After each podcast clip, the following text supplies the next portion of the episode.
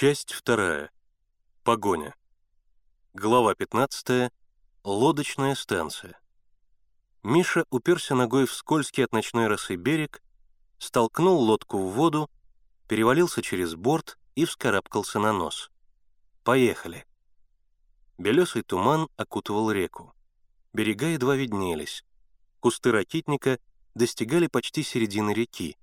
Толстые стволы лежали над самой водой. Генка и Славка едва не задевали их веслами.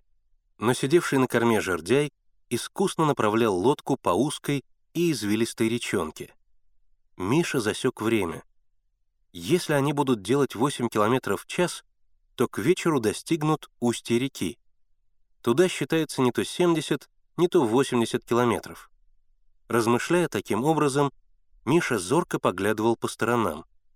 В этот предутренний час река казалась совсем чужой.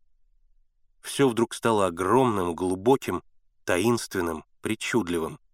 Неожиданно высокие деревья, верхушек которых не было видно, кусты, казавшиеся непроходимыми. Почему они никак не могут обогнуть мысок, за которым должна быть лодочная станция? Может быть, в темноте он проглядел ее? Миша приподнялся. В эту минуту они обогнули мыс. Сразу стало светлее. Миша увидел маленькую будку лодочной станции. Но тут же он заметил приближающуюся к станции женщину. Миша узнал ее. Это была графиня. Зачем она пришла сюда так рано? Миша торопливо прошептал. «Тихо, не гребите». Генка и Славка подняли весла. Лодка сразу сбавила ход. Ухватившись рукой за ветку, Миша подтянул лодку под куст орешника. Отсюда была хорошо видна лодочная станция. Туман еще не сошел. Люди у будки казались мутными тенями.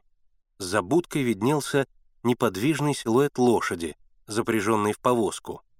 И от того, что будка была очень маленькой, лошадь и телега казались громадными. На берегу стояли графиня и кулак Ерофеев, отец Сеньки. Маленький кособокий старичок в черном картузе и очках в железной оправе. Лодочник Дмитрий Петрович возился в лодке. Потом выпрямился и вышел на берег. Это был человек лет 30, среднего роста, ловкий и сильный. Миша его не то что побаивался, а чувствовал себя с ним неудобно, как-то неискренне и хитро улыбался всегда лодочник.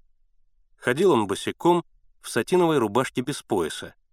Но лицо у него было чистое, холеное, совсем не крестьянское, с маленькими острыми усиками.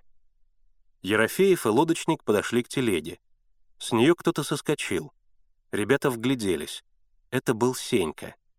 Ерофеев снял с телеги рогожу. Затем они втроем перетащили в лодку два больших мешка. Дмитрий Петрович прыгнул в лодку. Ерофеев оттолкнул ее. Лодка качнулась, отошла от берега и, влекомая течением, повернулась на середине реки. Табаня одним веслом, Дмитрий Петрович направил ее вниз по течению. Все смотрели вслед лодки. Мальчики из своего укрытия, старуха Ерофеев с берега, Сенька с телеги. Лодка скрылась за поворотом. Ерофеев что-то сказал графине и пошел к телеге. Уже держа в руках вожжи, он опять что-то сказал. Старуха молча кивнула головой. По береговой дороге телега двинулась к деревне. Старуха полевой тропинкой пошла к усадьбе. В высокой пшенице мелькнул ее черный платок. Раз, другой, потом она совсем скрылась из глаз.